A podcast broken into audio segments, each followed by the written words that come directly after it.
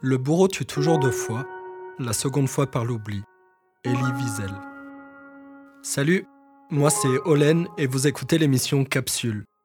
La technologie nous permet d'accomplir des miracles, alors je voyage dans le temps et l'espace à la rencontre des personnages qui ont marqué notre histoire. Je les interroge sur leur vie, leur époque et des sujets d'actualité. Merci à tous ceux qui soutiennent l'activité du projet sur Tipeee.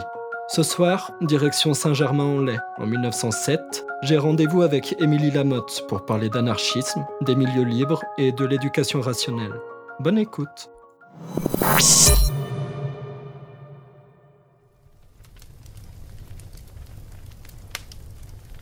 Bonjour camarades, bienvenue dans la colonie anarchiste de Saint-Germain. Je vous présente les camarades Giraud, Bonjour. Augerie Bonjour. et sa compagne, son fils, Goldsky, Salut. camarade Lorulot et nos quatre enfants. Bonjour. Bonjour Émilie, bonjour tout le monde. Colonie anarchiste, vous dites? Qu'est-ce que c'est cet endroit? Tenez, lisez ce numéro de l'avenir de Saint-Germain.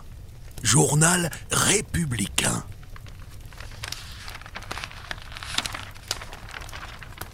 Saint-Germain, qui fut autrefois la ville des rois, puis celle de la bourgeoisie cossue, va devenir incessamment un centre de villégiature pour messieurs les anarchistes. En effet, tous les jours, et principalement le dimanche, on peut les rencontrer par groupe. Ils distribuent à tout venant leurs organes hebdomadaires et chantent à satiété les refrains antimilitaristes dont s'orne leur répertoire. On m'assure même qu'ils viennent de louer à bail un immeuble actuellement dépourvu de locataires et situé à l'extrémité de la rue Saint-Léger. Cela dans le but d'y installer une imprimerie bien à eux et destinée à leur journal et leur propagande. Qu'est-ce que ça veut dire leur propagande? Ah non, jusqu'au bout. Lisez jusqu'au bout. Pour être juste, nous devons ajouter que ces anarchistes ne nous paraissent pas dangereux et ne semblent nullement disposés à la propagande par le fait. Leur attitude fait ressortir clairement qu'il s'agit plutôt en l'espèce de révolutionnaires très accentués, théoriciens, mais pas chambardeurs. Les théoriciens, ça c'est pour moi. Toi, Ogéry, tu es un chambardeur. Pas chambardeur. Cet article manifeste bien l'état d'esprit actuel des habitants. À peine installée, notre tentative jette dans la population une réelle perturbation. Déjà, des gens s'aventurent jusqu'à la colonie, posent des questions, se renseignent. Ils s'en retournent munis de brochures et étonnés de nos théories inconnues pour eux. Vous êtes la première tentative de colonie anarchiste? Ah non, il en fleurit partout désormais. Il y a eu la tentative de la Cécilia. Il y a le milieu libre de Vaux, celui d'Aiglemont. Et celui de la Rise à Lyon. Mais c'est la première fois qu'une tentative expérimentale s'affirme aussi près de Paris. La proximité de Paris offre aux camarades parisiens un but de promenade, en même temps qu'un exemple tangible de colonie anarchiste que l'on peut soit critiquer, soit imiter. C'est quoi votre but en vous installant ici? Nous voulons propager l'esprit émancipateur à travers toutes les nations et favoriser la révolution mondiale, qui a mille fois plus de chances de réussir qu'aucune révolution nationale. La tâche est ambitieuse. Nous n'hésitons pas à demander à tous les camarades de venir se grouper en rang serré autour de notre œuvre. Qu'ils nous aident, qu'ils écoulent nos publications, nos brochures, qu'ils viennent à la colonie se rendre compte du travail accompli et causer avec nous de celui qui reste à faire. Ils contribueront à effarer les bons bourgeois en troublant leur tranquillité mémoriale. Excusez-moi, mais les milieux libres, de ce que j'en sais, ont une durée de vie assez courte. Généralement, les difficultés du quotidien sont mal anticipées, ou la vie en collectivité est rendue difficile. Qu'est-ce qui garantit que votre tentative va marcher? On le sait. Les tentatives de communisme échouent d'autant plus facilement qu'elles essaient d'atteindre une forme plus élevée que ces éléments ne lui permettent. La colonie de Saint-Germain est trop récente, le Rulot. Il serait prématuré de disserter longuement sur son histoire. Giraud, qui l'a fondée, avait vu grand. Il a créé à la fois une ferme, une imprimerie et une école. À Saint-Germain, le milieu libre n'est pas conçu pour réaliser une libération immédiate, Émilie. Il est formé par des individus qui veulent vivre en camarades et en anarchistes, faisant de leur vie elle-même le centre des luttes qu'ils mènent face à la société bourgeoise. Il nous semble que pour accomplir le maximum de besognes émancipatrices dont nous sommes capables, il vaut mieux vivre en milieu libre, plutôt que de rester placé dans des conditions physiques et morales déprimantes. Nous avons passé notre premier hiver à la colonie. Ça a été rude. Et déjà les premiers départs. Pour l'instant, le peu d'argent que nous avions a servi à nourrir la basse-cour, les pigeons, les chèvres. C'est presque une garantie de durée pour nous. Nous avons su faire preuve de sobriété et d'endurance. Pourquoi sont-ils partis alors, si tôt? Hmm, nous comprenons la déception de certains. Ils pensaient trouver dans le communisme une panacée. Peu de travail, beaucoup de plaisir. Ah, il faut en rabattre. Voilà le secret des déceptions et des colères. Mais dès le début, on ne s'est pas leurré sur les difficultés de l'œuvre. On n'y a jusqu'à présent récolté que la misère, la maladie, la calomnie. Mais on ne s'en plaint pas, parce qu'on a conscience de faire œuvre utile. On ne s'en plaint pas et dès qu'on le pourra, on continuera la besogne, malgré tout si fructueuse. Ceux à qui le travail d'action et de propagande ne plaît pas, ou qui sont incapables de consentir les efforts qu'ils nécessitent, que cela s'en aille. Nous ne saurions leur reprocher, au contraire, la sélection naturelle est le facteur qui nous permettra de constituer le noyau d'éléments conscients indispensables pour réaliser le but poursuivi.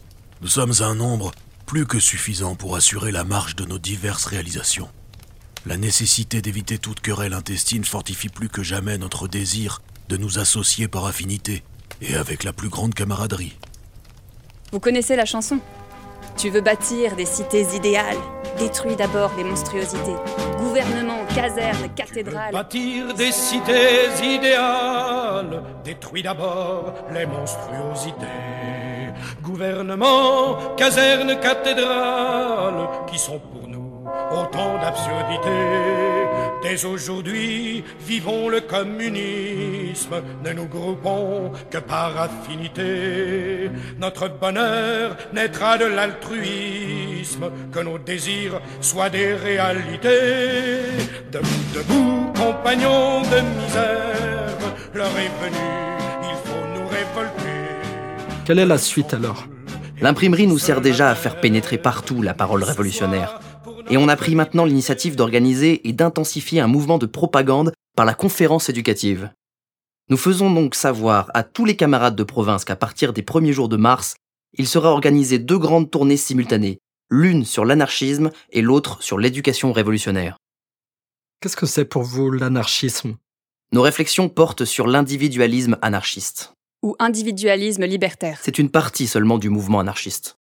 Individualisme anarchiste? C'est pas un contresens Je croyais que les anarchistes étaient par définition des collectivistes. Disons que l'individualiste se considère comme une unité, au lieu d'être une parcelle d'unité comme le non-individualiste. Mais cette conception de la vie n'exige pas l'isolement physique ou économique de l'individu. Il permet justement l'association. C'est cette association des égoïstes qui va nous permettre de conjurer la faiblesse et rétablir l'équilibre social. On considère que la transformation du monde commence par la transformation de soi-même et de la vie autour de soi. On ne peut pas prétendre changer le monde sans changer l'homme avant. Demain s'élabore dans la vie aux formes multiples d'aujourd'hui.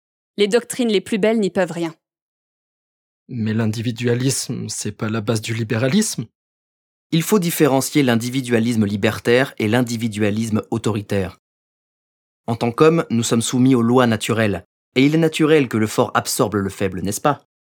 L'individualisme libertaire donne les armes aux faibles, non de manière à ce que devenus forts, ils oppriment à leur tour les individus demeurés plus faibles qu'eux, mais de telle façon qu'ils ne se laissent plus absorber par les plus forts. Désormais, grâce à notre propagande, l'homme du peuple s'instruit, seul ou en coopération.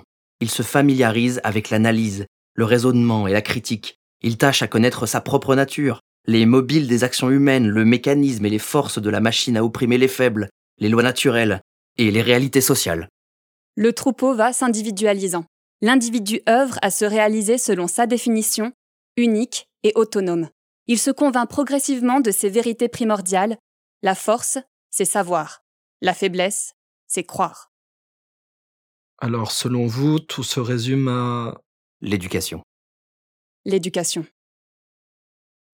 Observez la différence d'éducation des prolétaires et des privilégiés. Vous avez là tout le secret de la méthode. Un homme du peuple issu de l'enseignement primaire ignore ce qu'est réellement l'individualisme et sur quoi il se fonde. Il n'en a qu'une notion fausse ou abstraite. Ou même aucune notion. Il ne s'en inspirera donc jamais pour se conduire dans l'existence. Il est voué à l'absorption par l'effort. Et c'est parfait au point de vue de l'État.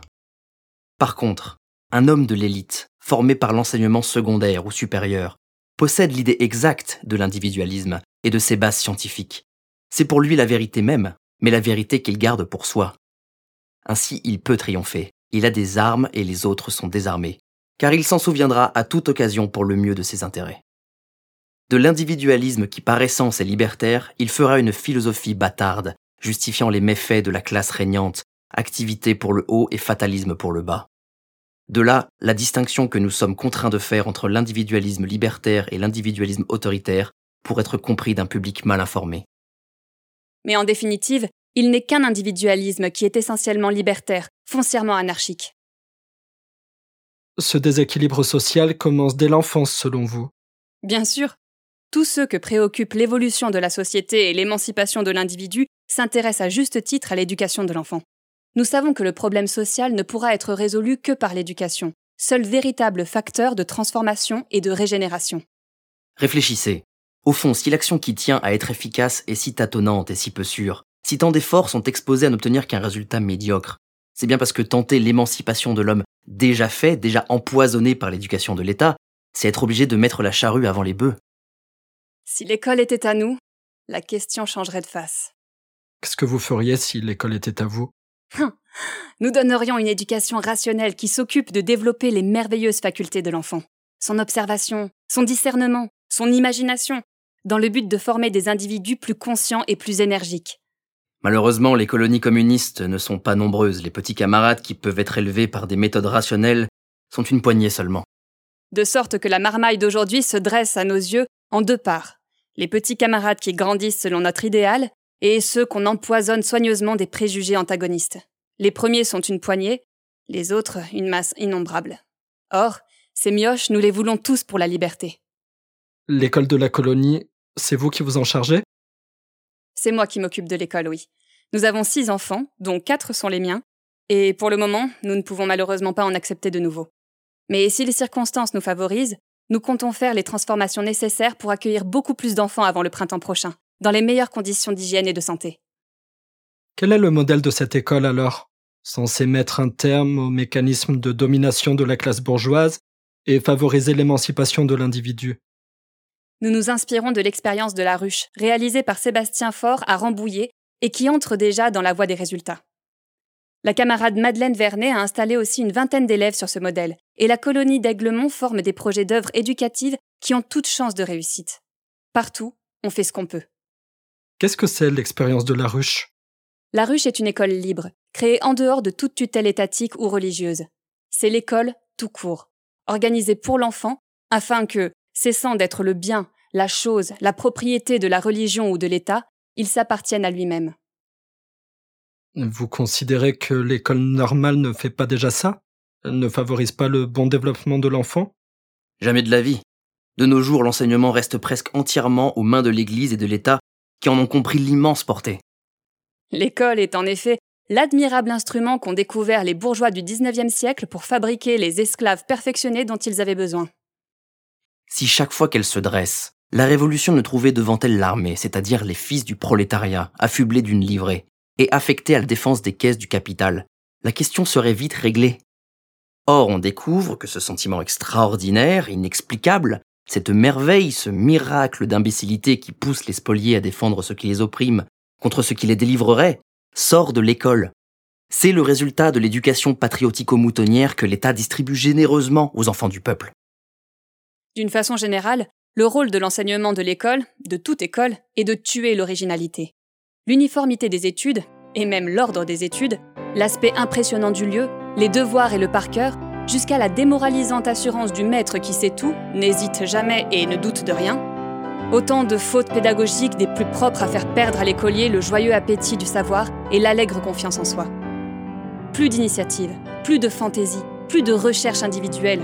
Il faut croire, respecter, se taire et se courber, adopter sans examen les règles et les dogmes imposés. On va tuer l'homme pour faire le citoyen, l'ouvrier, le soldat, l'honnête électeur, l'esclave satisfait de sa servitude. C'est simple, tout est fait pour enliser la classe ouvrière dans son ignorance et sa crédulité. Je trouve qu'on peut remettre en cause l'institution de l'école, le choix des programmes, des fautes pédagogiques, c'est sûr. Mais franchement, que l'école soit obligatoire et gratuite, c'est une chance. C'est réduire justement cet écart d'éducation entre les privilégiés et les moins favorisés.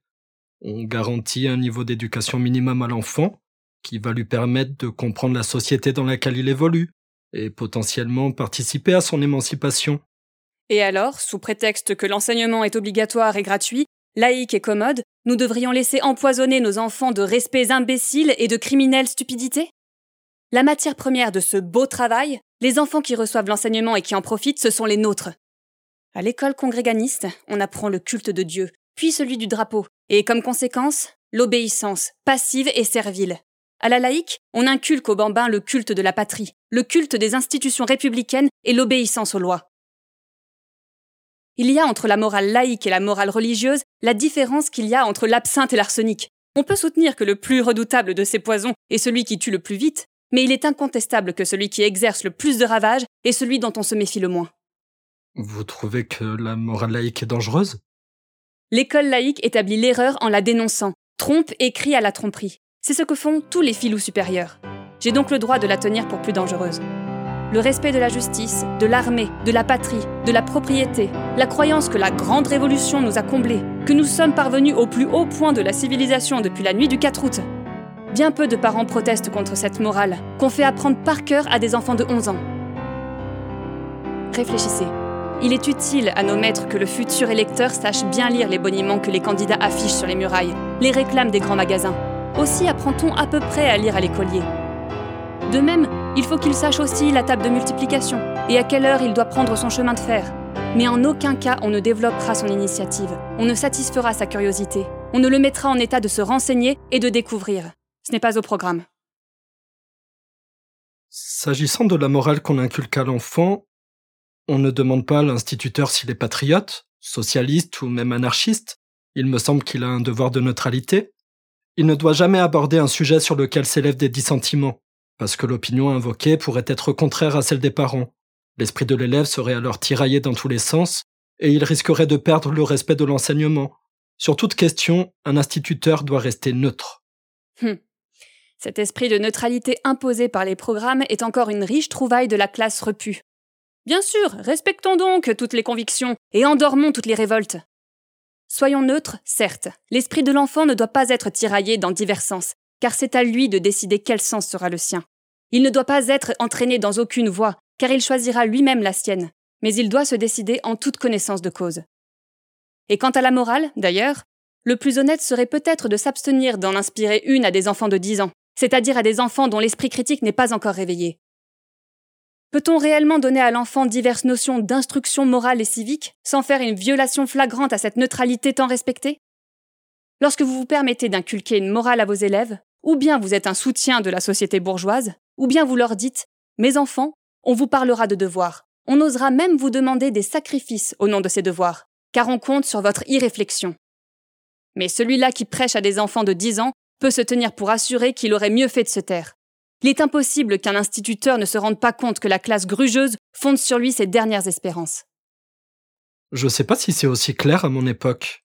Vous, l'État dit clairement aimez votre patrie et mourrez pour elle au besoin, parce qu'il y a le traumatisme évident de la défaite en 1870, et il est couramment admis que Sedan était en fait la victoire du système éducatif allemand. D'où la série de réformes de Jules Ferry pour créer une école républicaine, obligatoire et gratuite, qui forme désormais des citoyens éclairés et qui réunit les enfants que mêlera plus tard le service militaire. Nous, si l'on devait déterminer le grand objectif scolaire de l'État, ce serait bien de former une armée de spécialistes destinés au marché du travail et aux caisses du capital. Mais il y a aussi une réelle remise en question des programmes, de leur contenu, leur mode de production, de diffusion. On tente notamment de décoloniser les savoirs, comme en histoire ou en biologie, pour les rendre plus cohérents avec les rapports sociaux et les avancées théoriques. Quoi qu'il en soit, ça me gêne. C'est pas politiquement correct de tenir les instituteurs pour responsables. Ça pourrait même conduire des parents à s'en prendre injustement à des professeurs, sous prétexte que l'enseignement ne leur convient pas. C'est ce que vous voulez? Hein, Les parents, justement. Que penser, en effet, des gens qui livrent l'intelligence, l'éveil moral de leurs enfants à leur terrible et impitoyable ennemi, l'État et en toute confiance encore. En toute confiance. Et c'est là l'impardonnable aberration. Ce que nous voulons, c'est que les révolutionnaires prennent à l'école une influence qu'ils auraient toujours dû avoir. Notre action pourrait surtout être fructueuse à l'égard de l'instruction morale et civique, car aujourd'hui, personne n'est plus d'accord sur l'idée de patrie. Et c'est là la brèche, du moins la plus grande brèche. Entrons révolutionnaires, c'est par là que nous ferons pénétrer, à l'école primaire, l'esprit d'examen, le bon esprit. À l'écolier qui entend dans sa classe Nous devons aimer notre patrie, mourir pour elle au besoin, Demandons Pourquoi cela, mon enfant? Un sentiment aussi décidé doit avoir une raison. L'enfant répétera tant bien que mal les nébuleuses raisons de son livre. Précisons-les pour lui au besoin, et opposons les nôtres en le laissant libre de choisir. À force de résistance, quand un sérieux pédagogue lui demandera Devons-nous aimer notre patrie J'espère même que l'enfant lui répondra Et vous, cher maître, vous l'aimez bien, notre patrie? Car je ne vois pas pourquoi l'instituteur, si férocement exploité lui-même, ne serait pas acquis à la cause des révoltés par cet enfant. Il suffit pour cela que les parents soient décidés à ne pas abandonner aveuglément leurs enfants à l'enseignement de l'école.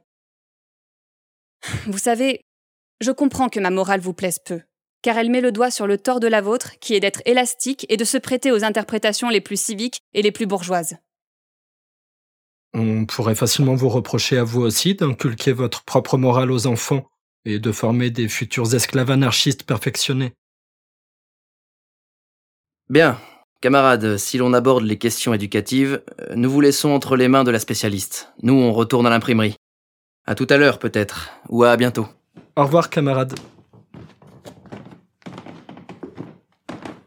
Pour notre part, en matière de morale destinée à être inspirée par l'enfant, nous ne demandons qu'à nous taire. Que ceci ne surprenne pas. Nous sommes décidés à combattre la morale de l'école chez l'écolier même, afin de changer l'esprit scolaire. Mais nous ne tenons pas pour normal ce développement de l'enfant. Certes, nous voulons que ces mioches soient demain des individus capables de vivre sans loi et sans maître. Et c'est pour cela que nous sommes forcés de toujours opposer la critique anarchiste aux préjugés bourgeois qu'on s'efforce de leur inculquer.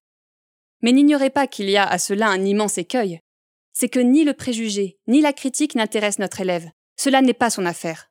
Ce qui le passionne, c'est les bêtes, les machines, les bateaux, les jets d'eau, de la terre cuite, et que sais-je encore? C'est la connaissance infinie qui nous permettra de réaliser le progrès. Et c'est sans morale que nous pensons qu'il convient d'élever l'enfant. Et remarquez qu'il ne s'agit pas des opinions de son père ou de sa tante, mais de former la sienne, pas plus qu'il ne s'agit de lui conserver le respect de votre enseignement. Car dès l'instant où il reçoit un autre enseignement que celui des faits, nous sortons de la neutralité. Et ainsi, la neutralité de l'école se trouve en contradiction formelle avec la nôtre, que j'ose appeler la vraie. Mais on n'est jamais neutre à 100% et vous professez forcément la morale qui est la vôtre. Comment pourrait-on élever un enfant sans jamais influencer son esprit critique en formation? Pour moi, je ne connais qu'une seule morale, et elle est grave. Ne sois jamais une seconde sans être responsable de ce que tu fais. Nous éduquons nos enfants en leur disant N'agissez jamais que sous votre unique responsabilité et que ceux qui ont à se plaindre de vos actions puissent vous en demander compte à vous-même et recevoir vos explications à vous. Il n'y a pas d'autre moyen de se conduire moralement. Observez la société actuelle. Tous ceux qui agissent manifestement contre le bonheur de leurs semblables obéissent à des ordres ou à des lois. Il est donc de l'intérêt général que chacun de nous refuse d'obéir. Nous devons, non seulement à nous-mêmes, mais à nos semblables, de ne pas recevoir d'ordre, c'est-à-dire d'être libre, et par conséquent responsable. Pâle ou vermeil, brune ou blonde, bébé mignon. Dans les larmes, ça vient au monde, cher Aquignon.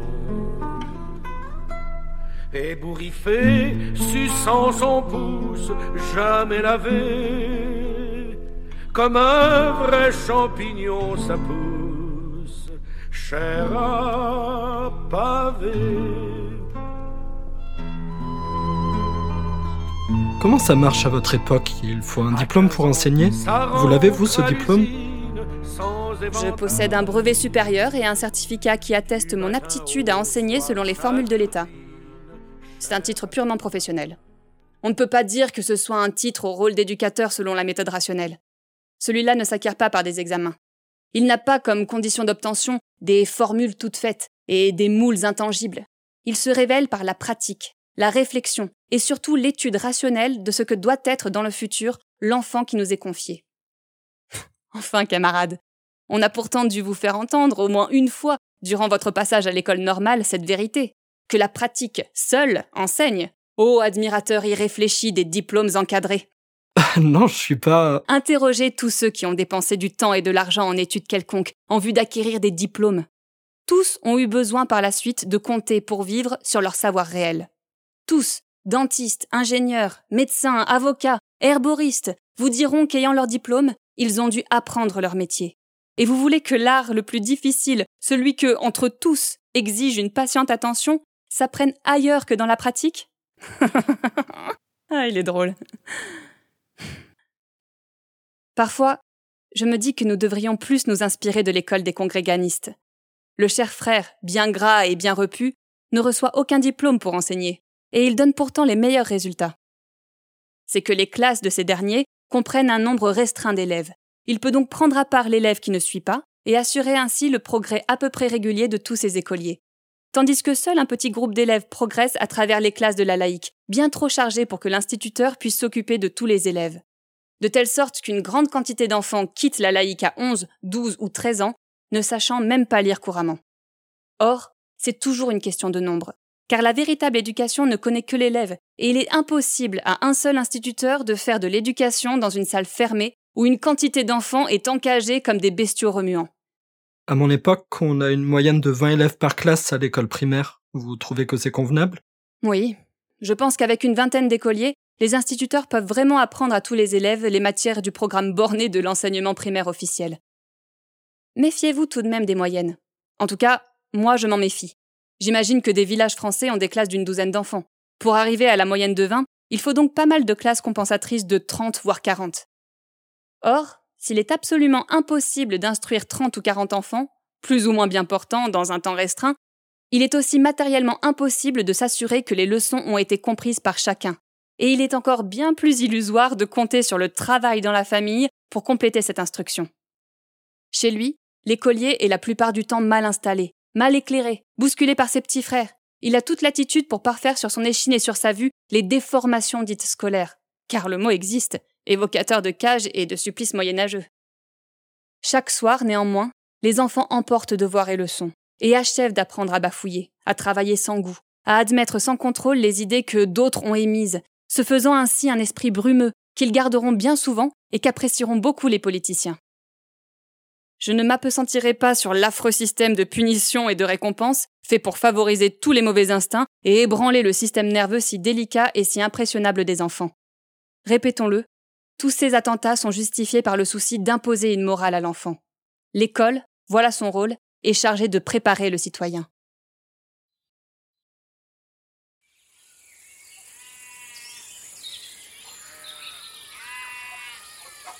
Alors, à quoi ressemble une éducation libertaire? Il s'agit de trouver des indications sur ce que doit être l'éducation dans la nature même de l'enfant, dans l'étude de ses goûts et de ses mœurs. Il s'agit de faire de lui le premier artisan de son éducation. L'enseignement primaire qu'il conviendrait de prolonger jusque vers 12 ou 14 ans devrait donc être une période d'initiation, celle où l'élève prend contact avec les choses, à son gré, selon ses dispositions, et acquiert une compréhension originale, en même temps qu'il manifeste ses aptitudes. L'enfant développera son corps par des promenades et des jeux quotidiens. Il deviendra plus fort, plus agile, plus adroit. Chaque jour, il fera quelques travail manuels, et il apprendra ainsi à se servir de ses yeux et de ses mains. Il dessinera, et ses dessins représenteront des scènes qu'il aura imaginées, ou encore des cartes très imparfaites des contrées qu'il connaîtra. Il apprendra à connaître la vie des bêtes et des plantes, et peu à peu, on lui fera découvrir l'arithmétique, la géométrie, la physique, la cosmographie, bref, la Terre et toutes les choses qu'on y voit. Et arrivé à son adolescence? Rien n'est écrit. Cela dépendra de son bon développement, intellectuel et physique pour plus tard les choses embêtantes, quand dans son corps solide et sain, il logera une volonté assez maîtresse d'elle-même pour s'y astreindre. À cet âge, ce sera à lui de décider quelles matières lui sont les plus intéressantes. Naturellement, on ne peut compter que sur l'enfant lui-même pour savoir dans quelle voie il s'engagera avec joie et passion, c'est-à-dire avec profit. Quoique l'enseignement soit partout vivant et amusant, dix enfants se passionneront pour la culture, tandis qu'elle laissera cinq autres indifférents. Parmi ces cinq, deux préféreront la menuiserie, un la chimie, un le dessin, etc. Ce sont de précieuses indications. A priori, l'enfant après 12 ou 14 ans s'est fixé son attention plus durablement. Il peut être retenu pour lui l'histoire des faits politiques, les calculs et la grammaire, qui étaient jusque-là si profondément étrangères à ses préoccupations. La littérature d'un enfant de 12 ans peut, sans grand dommage pour le lecteur, présenter une orthographe fantaisiste. Si son orthographe est bonne, je dirais tant mieux à la condition qu'on n'ait pas obligé l'élève à apprendre et retenir les règles grammaticales. Et dans le cas contraire, tant pis. Aussi, nous ne devons pas redouter d'ouvrir largement son intelligence et sa faculté de discernement. il me semble qu'on ne doit pas craindre de mettre l'enfant au courant de la controverse par des exemples, sans négliger ceux de l'actualité. Un jeune Français de 12 ans est bien assez fin pour comprendre que, si l'on tente en ce moment de reprendre le Maroc, où nos grands financiers dirigeants ont de puissants intérêts, c'est sûrement parce qu'ils le confondent avec l'Alsace-Lorraine. Surtout, la production de la personnalité, de l'originalité, ne doit jamais être contrariée. Quelles sont les aptitudes d'un enfant avant 12 ans? Il me semble que les aptitudes de l'enfant sont profondément en rapport avec la destinée humaine, qui semble être de conquérir les forces naturelles. Sa qualité première et essentielle, c'est l'émerveillement. L'éducateur qui étudie plus attentivement l'enfant que les programmes a tout de suite fait cette remarque qu'il n'y a pas de méthode qui convienne à tous les enfants. Chacun réclame une culture appropriée. Tel enfant est actif et n'est en possession de tous ses moyens que l'outil au doigt, tandis que tel autre, méditatif et chercheur, compare, hésite et réfléchit. Ils ont raison tous les deux. N'allons pas traiter l'un d'étourdi ou l'autre de paresseux comme le feraient les âpres maîtres qui travaillent en vue d'un succès scolaire, d'une médaille d'or ou d'un diplôme. Laissons l'enfant entièrement libre. Celui-ci fixe ce qu'il entend. Celui-là a besoin de lire pour retenir. Celui-ci observe quand il veut. Celui-là quand il peut. Un enfant montrera une habileté égale dans toutes les branches, tandis qu'un autre marquera une tendance à se spécialiser. Wow Et ce petit garnement-là qui casse vos carreaux, c'est quoi sa tendance? Tu vas arrêter, oui? Ouais, ouais, coin, coin, coin, ferme ta bouche. L'enfant est un petit être insupportable et merveilleux, n'est-ce pas? Laissez-le faire. Regardez-le de près. Examinez l'attention étonnée dont il suit ses méfaits. Observez ses longues contemplations, sa démolition méthodique. Et vous vous rendrez compte de son but.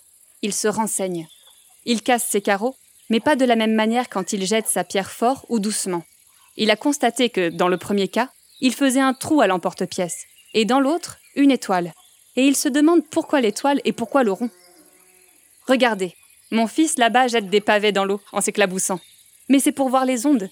Et il acquiert cette notion que l'eau est composée de molécules élastiques capables de propager le choc. Et là, c'est ma fille. Elle court après les poules parce que la poule poursuivie soulève ses ailes et présente un autre aspect et une autre forme qu'au repos. Vous les voyez faire? Ils se renseignent et ils essayent. Toute la science, vous dis-je. Vous n'avez pas l'impression de surestimer leurs facultés L'enfant voit des choses merveilleuses. Et comme il ne peut pas savoir où en est la découverte humaine, puisqu'il arrive, il soupçonne des choses plus merveilleuses encore. On a souvent dit que l'enfant a beaucoup d'imagination, mais ce n'est pas cela. L'enfant a l'imagination illimitée. La limite du possible, il l'ignore. Et c'est lui qui est dans le vrai. L'impossible d'aujourd'hui est le possible de demain, comme le possible d'aujourd'hui était l'impossible hier. Et en principe, tout sera possible à l'homme. Quand sa mère allume la lampe, devant l'acte surprenant et magnifique qu'elle accomplit, lui seul s'émerveille. Lui seul sait encore combien est grande et pleine de promesses la découverte du feu. Nous, nous l'avons oublié, et sottement vaniteux, nous sourions des émerveillements de l'enfant, qui sont pourtant l'impression juste. Qu'est-ce qui vous dit que l'enfant, si on le laisse entièrement libre, il ne sera pas porté à gaspiller son temps et son activité ne se dépensera pas en puérilité? Qu'on soit bien tranquille. Si l'électeur ramolli ne connaît pas d'autres passe-temps que la manie et d'autres distractions que sa pipe, notre marmot a des préoccupations autrement saines et autrement intéressantes. Il importe simplement qu'il soit parfaitement bien portant. Et ensuite, qu'il soit placé dans un milieu où il puisse trouver des sujets d'intérêt. Dans une éducation qui évite avec horreur les méthodes déprimantes aggravées d'excitation stupide, on n'aura presque jamais à intervenir pour rétablir la santé. Car ne l'oublions pas, anarchiste ou non, et plus libre qu'un autre celui qui sait se contenter de l'eau de la fontaine, marcher tant qu'il lui plaît, dormir n'importe où, prêter une attention profonde aux choses qui l'intéressent. Mais on se souviendra toujours que la grande affaire pour lui, l'affaire passionnante de sa libre enfance, c'est l'eau, les nuages, le fer qui se courbe, la terre mystérieuse où germent les semences, l'équilibre et les insectes. Et gardons-nous de le déranger mal à propos. Gardons-nous de rappeler ce petit qui fait un jet d'eau pour lui donner sa leçon de français, car la loi de la pression atmosphérique qui lui dicte son existence est susceptible de plus d'applications utiles que les tortueuses conjugaisons de nos verbes barbares. Maman Tenez, je vous présente ma fille, Madeleine. Bonjour Madeleine, ça va? Bonjour. Ça va. Tu as quel âge Madeleine? Trois ans Deux ans Trois ans ou deux ans Tu te moques de moi? Tu sais pas quel âge tu as? Cinq ans. Tiens, c'est bien que tu sois là. En matière d'éducation, on n'interroge jamais les principaux concernés. Tu aimes bien l'école à la colonie? Euh, oui.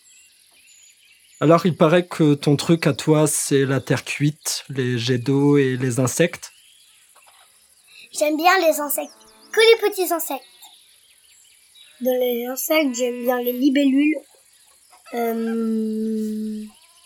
Les coccinelles, j'adore. Aussi. Les requins. Oui, j'aime bien. Les dauphins aussi. j'aime bien. Les baleines aussi. Les poneys. Les poneys, oui. Les chevals aussi. Les chevaux. Oui. Et le cheval aussi. Les poneys, le cheval et les chevaux. Non, Madeleine. Le pluriel de cheval se dit chevaux. Il y a beaucoup de mots dont c'est la règle. Un journal, des journaux. Un animal, des animaux. Un cheval, des chevaux. Ah bon? Alors, qu'est-ce que tu fais ici toute la journée? Comment tu t'occupes? Ah, plein de choses différentes. On, on fait souvent des soupes. On fait de la cuisine avec des feuilles, de la terre, des cailloux, du bois, des petits morceaux de bois. Et tu apprends beaucoup de choses comme ça en faisant de la bouillie d'herbe? Le bout d'herbe, non mais... J'utilise pas de l'herbe, hein. Et la cuisine alors, tu voudrais en faire ton métier? J'ai 5 ans, j'ai pas encore de métier, moi. Non, je voulais que tu me Mais j'ai pas de métier, mon Bah, métier je c'est... Mon métier c'est d'être petite. Mon métier c'est de travailler à l'école. Non, mais plus tard, j'ai dit, tu sais ce que tu voudrais faire comme métier? Peut-être que je serai maîtresse. Ah, et ce serait une école comme ici? Euh, oui. Qu'est-ce qui te plaît dans cette école? Parce qu'avant, les filles avaient pas le droit de jouer avec les garçons et les garçons pas le droit, avec- pas le droit avec les filles. Et ici, c'est pas comme ça? Non, c'est pas comme ça. Les garçons, ils ont le droit de jouer avec les filles aussi. D'accord. Merci Madeleine, je te laisse continuer à jouer. Mais tu grandiras, tu réfléchiras à l'idée qu'un jour tu devras chercher dans le tas une idée. Surtout petit gars, ne te presse pas, marche à petits pas, fouille chaque idée, observe beaucoup, raisonne surtout, puis en risque tout, choisis une idée.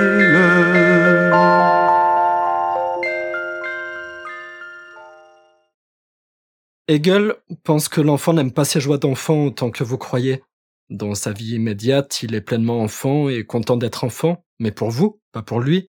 L'enfant repousse continuellement son état d'enfant, il veut se faire adulte, et en cela il serait plus sérieux que vous, qui faites l'enfant. Pour Hegel, il est très important de conserver un fossé entre le jeu et l'étude, pour que l'enfant se représente bien ces grands secrets de l'humanité comme étant difficiles et majestueux. C'est vrai après tout, Songez à toutes ces merveilles et objets d'étude qui expriment l'œuvre de plusieurs générations. C'est une affaire sérieuse. Une telle œuvre collective est ce qu'on a de plus précieux. Elle exige de tous un effort et une peine certaine. L'enfant doit apprendre à s'ennuyer, à rester assis, sérieux, et surtout qu'il se sente bien ignorant, pour se former au respect et à l'humilité. Car on est grand, dit Hegel, par le respect et l'humilité. C'est comme ça qu'il se fera une grande ambition et qu'il trouvera un sens à sa vie. Je vois. C'est le progrès par opposition et négation. L'autorité par l'apprentissage de la docilité. Hum. C'est du dressage. Et c'est là une véritable condamnation que vous prononcez contre lui, contre l'avenir, contre le progrès. S'agit-il d'apprendre à l'enfant ce que nous savons, de le mettre au courant de la découverte humaine, au point où elle est arrivée? Oui, sans doute. Mais aux conditions 1. D'éviter l'ennui, le dégoût, la fatigue, et 2. S'assurer toujours qu'il a bien le sentiment d'une route immense et infinie, sur laquelle nous l'avons modestement placé pour qu'il aille de lui-même. Dans une éducation non compressive, il ne peut être question de retenir l'attention de l'enfant malgré lui. Et le pourrait-on, ce serait selon moi faire fausse route, ne réussir qu'à lui faire perdre son temps. Tenez. Les pédagogues officiels soutiennent que la physique, la chimie et les sciences naturelles étant plus ardues, réclament un âge plus avancé, cela pour justifier l'extravagance de leur programme. Au contraire, ce sont justement ces sciences qui peuvent être présentées de façon amusante et surtout tangible.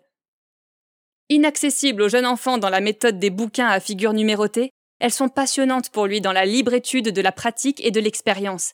Avec ses sens plus fins que les nôtres et son alerte observation, il lui sera très facile de distinguer les états de la matière et de reconnaître les phénomènes électriques.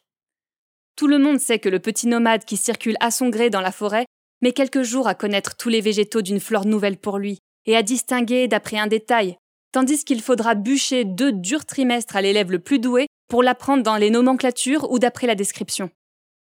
Remarquez que c'est le moyen de faire entrer, et sans fatigue, le plus de matière dans l'enseignement, car l'économie de temps est énorme. Ce qu'il a découvert se fixe mieux dans son esprit que ce qu'il a appris. Aussi, ne perdons pas de vue que fournir d'avance des réponses à l'enfant qui ne s'interroge pas, c'est arrêter l'élan de la recherche, rendre son esprit paresseux, atrophier sa sagacité.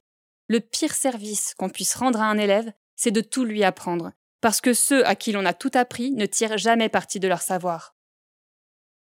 Je ne sais de quel sourire Hegel m'écraserait s'il m'entendait.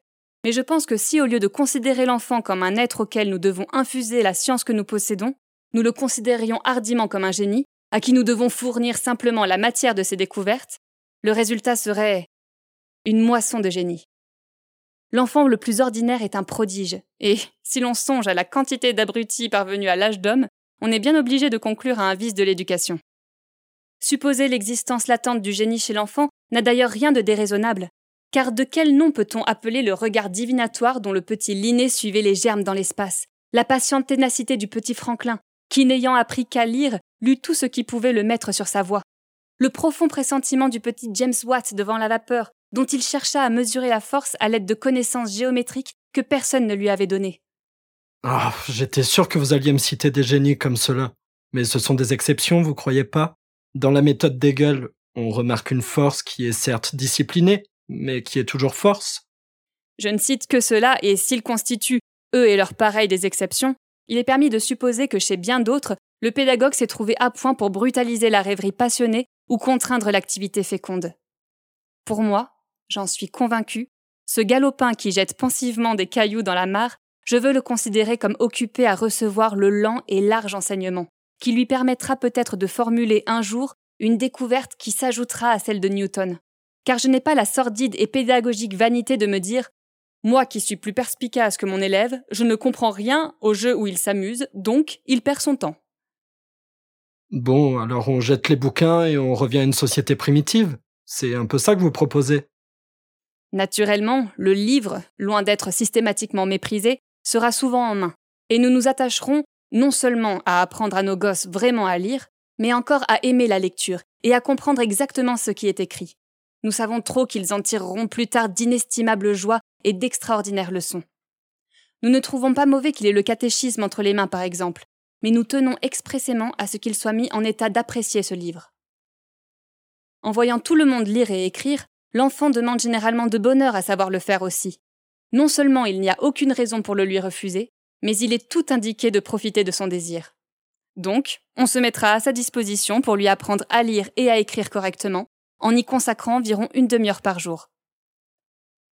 Qu'on en soit bien convaincu, il ne peut y avoir de besogne plus profondément révolutionnaire que celle d'apprendre aux enfants du peuple véritablement à lire, à écrire, à s'exprimer, que de les mettre en état de se renseigner et de se faire comprendre. Quel est le rôle de l'éducateur libertaire finalement? Vous êtes comme les arcs, par qui vos enfants, comme des flèches vivantes, sont projetés Vous vous contentez d'être un appui Le seul parti que l'éducateur ait à prendre, c'est de susciter la découverte, de créer l'occasion, et de savoir attendre et recommencer. Pour moi, ces tâches superbes et complexes doivent incomber non à un professeur ou à des professeurs, mais à un groupe de personnes conscientes, dévouées, unies, comprenant les enfants, sachant les entendre et leur parler. Ce n'est pas un métier, c'est un art. Imaginez, combien seraient larges et réels les progrès d'un enfant, enseigné parmi les choses comme un petit sauvage et renseigné par des hommes vraiment civilisés. Il n'y aurait plus de professeurs à proprement dit? C'est plutôt un enseignement pluriel et solidaire? L'éducation libertaire ne doit pas incomber à un unique professeur. D'abord parce que celui-ci risque d'imposer des vues et des tendances personnelles qui vont contre la liberté d'opinion et de réalisation de l'enfant. Ensuite, il est stupide de supposer qu'un seul homme puisse posséder les connaissances encyclopédiques. Ce sont les pédants qui voudraient nous faire croire que l'aveu de l'ignorance de l'éducateur est néfaste à l'élève. Les malheureux ne savent donc pas ce qu'un enfant peut demander. Et même l'instituteur posséderait-il en toute chose de claires notions, il n'en pourrait posséder la pratique. Or, la pratique seule nous intéresse, et seule intéresse les enfants. Eh bien, un professeur pour chaque matière, comme au collège, ça permet d'aller plus en profondeur dans les sujets qui nous intéressent. Oui et non. Évidemment, chacun possède plus particulièrement certaines connaissances. Mais un éducateur peut avoir raté l'œuvre difficile qui consiste à éveiller l'attention de l'élève sur un sujet donné. Pourquoi, en ce cas, un autre ne tenterait-il pas de le faire à son tour en profitant d'une circonstance favorable, quitte à l'adresser ensuite au camarade le plus compétent pour des explications moins succinctes? À mon avis, la véritable place de l'enfant est dans une colonie de travailleurs. L'enfant aime beaucoup à regarder travailler, à y prendre part s'il peut.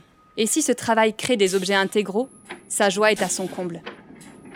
Songeons à tout ce qui est susceptible de frapper l'enfant qui voit luire seulement une roue, et s'il voit faire la voiture entière, et s'il la voit essayer, et encore mieux si elle ne va pas tout de suite, si l'on corrige ses défauts devant lui. Que de notions aura-t-il acquis sans s'ennuyer un instant? Réfléchissons que le producteur intégral applique continuellement des notions de physique, de géométrie, de chimie, et cela d'une manière toujours intéressante pour l'enfant.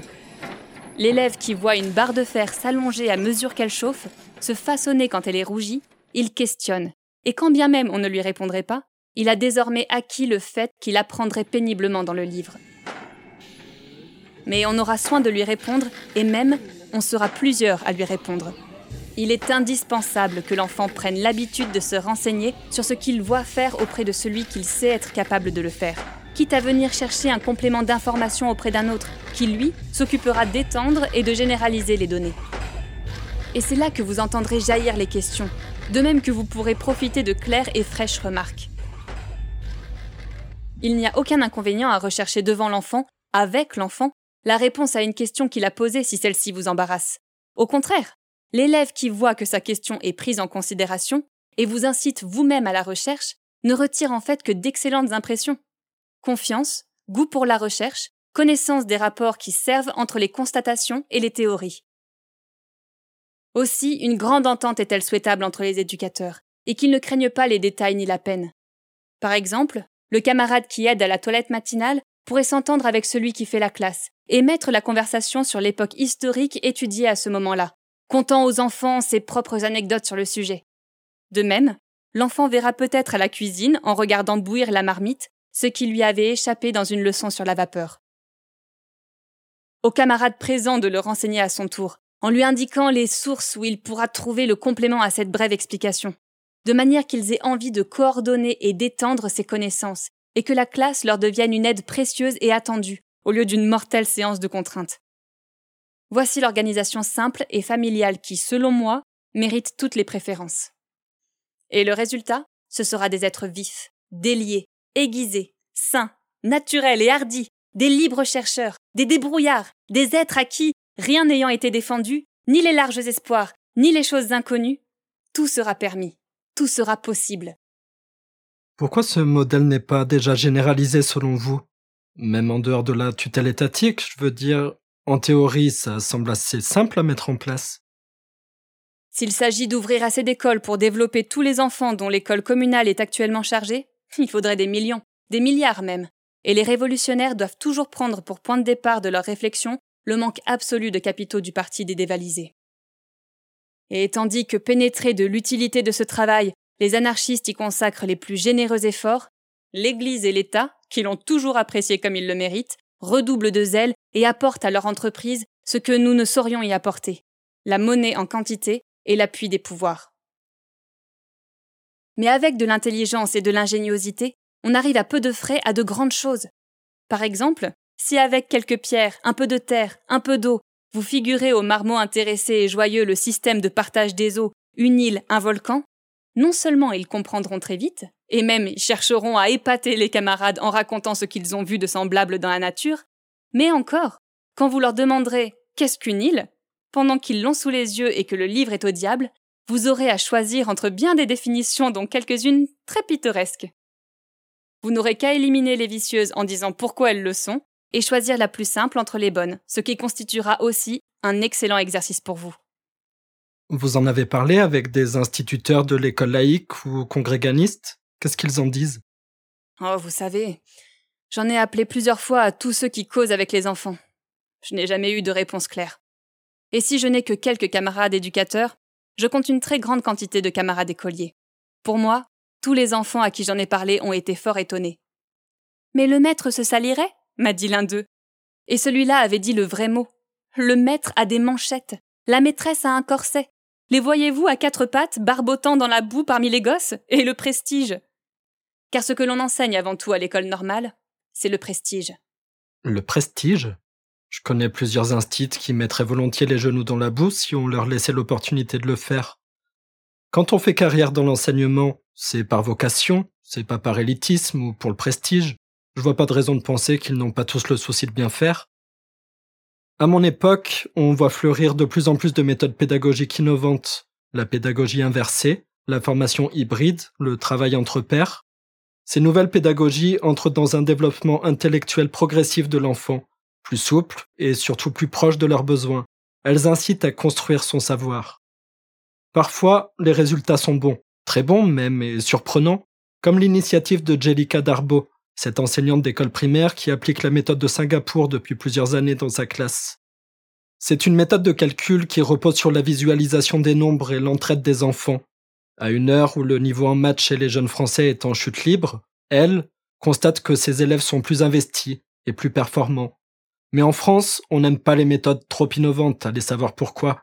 On préfère les méthodes dites traditionnelles, qui font la part belle au travail, aux exercices normés et à l'apprentissage par cœur c'est qu'en France, l'enfant est un être destiné à représenter la tradition.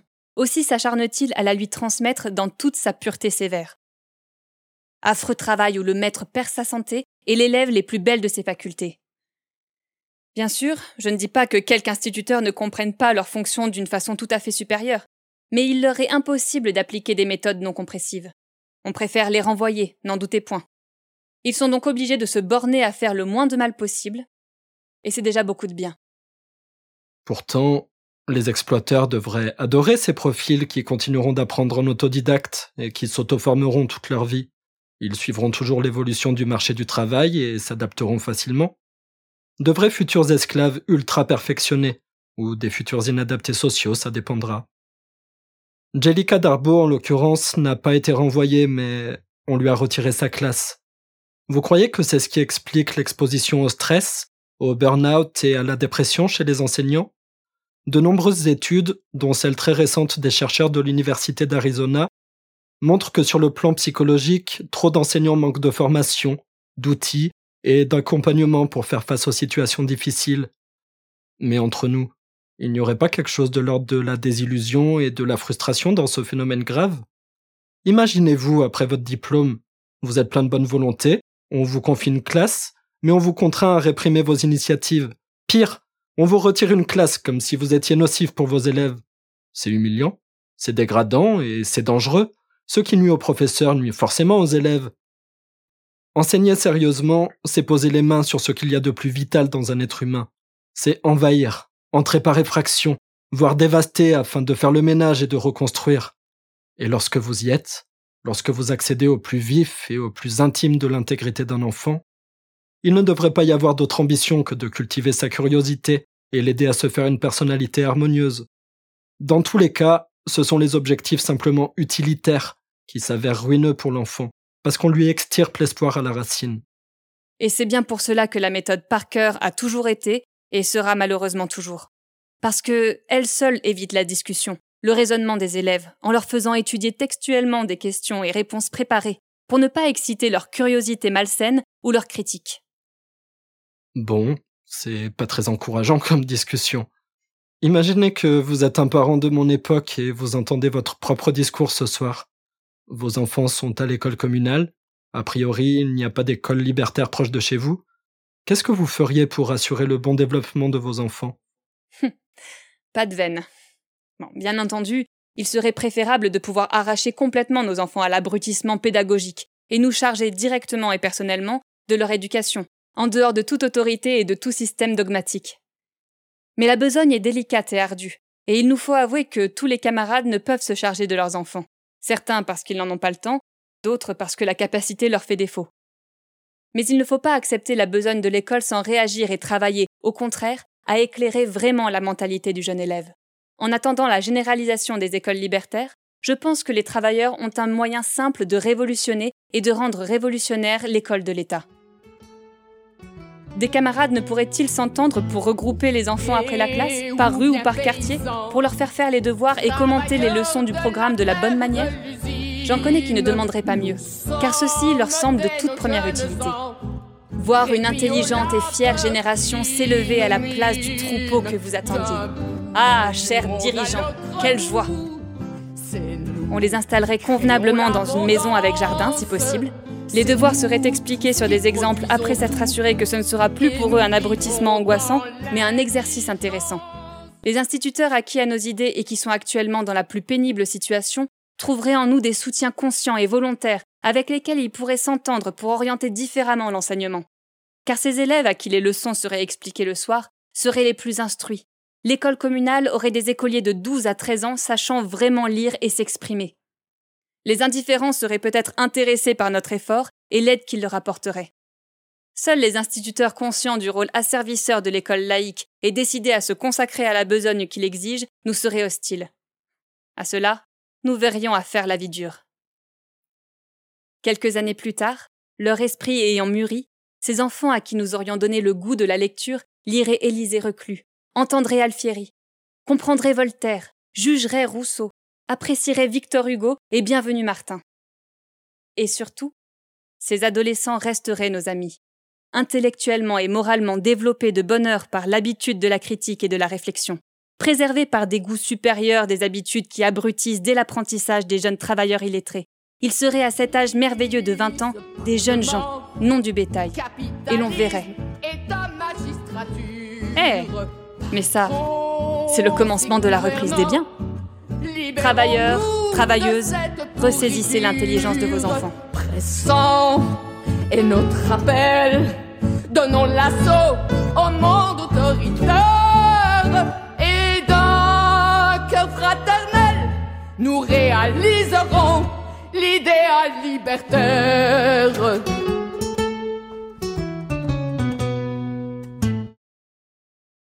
Camarade Émilie Lamotte, merci pour vos conseils. À bientôt. Au revoir Madeleine. Bon. L'émission est finie pour aujourd'hui. J'espère que ça vous a plu et que ça nourrit votre réflexion. Que pensez-vous d'Émilie Lamotte et son idée de l'éducation rationnelle? Ça vous semble aussi de toute première utilité? Je vous mets des sources et des ressources en description si vous voulez aller plus loin.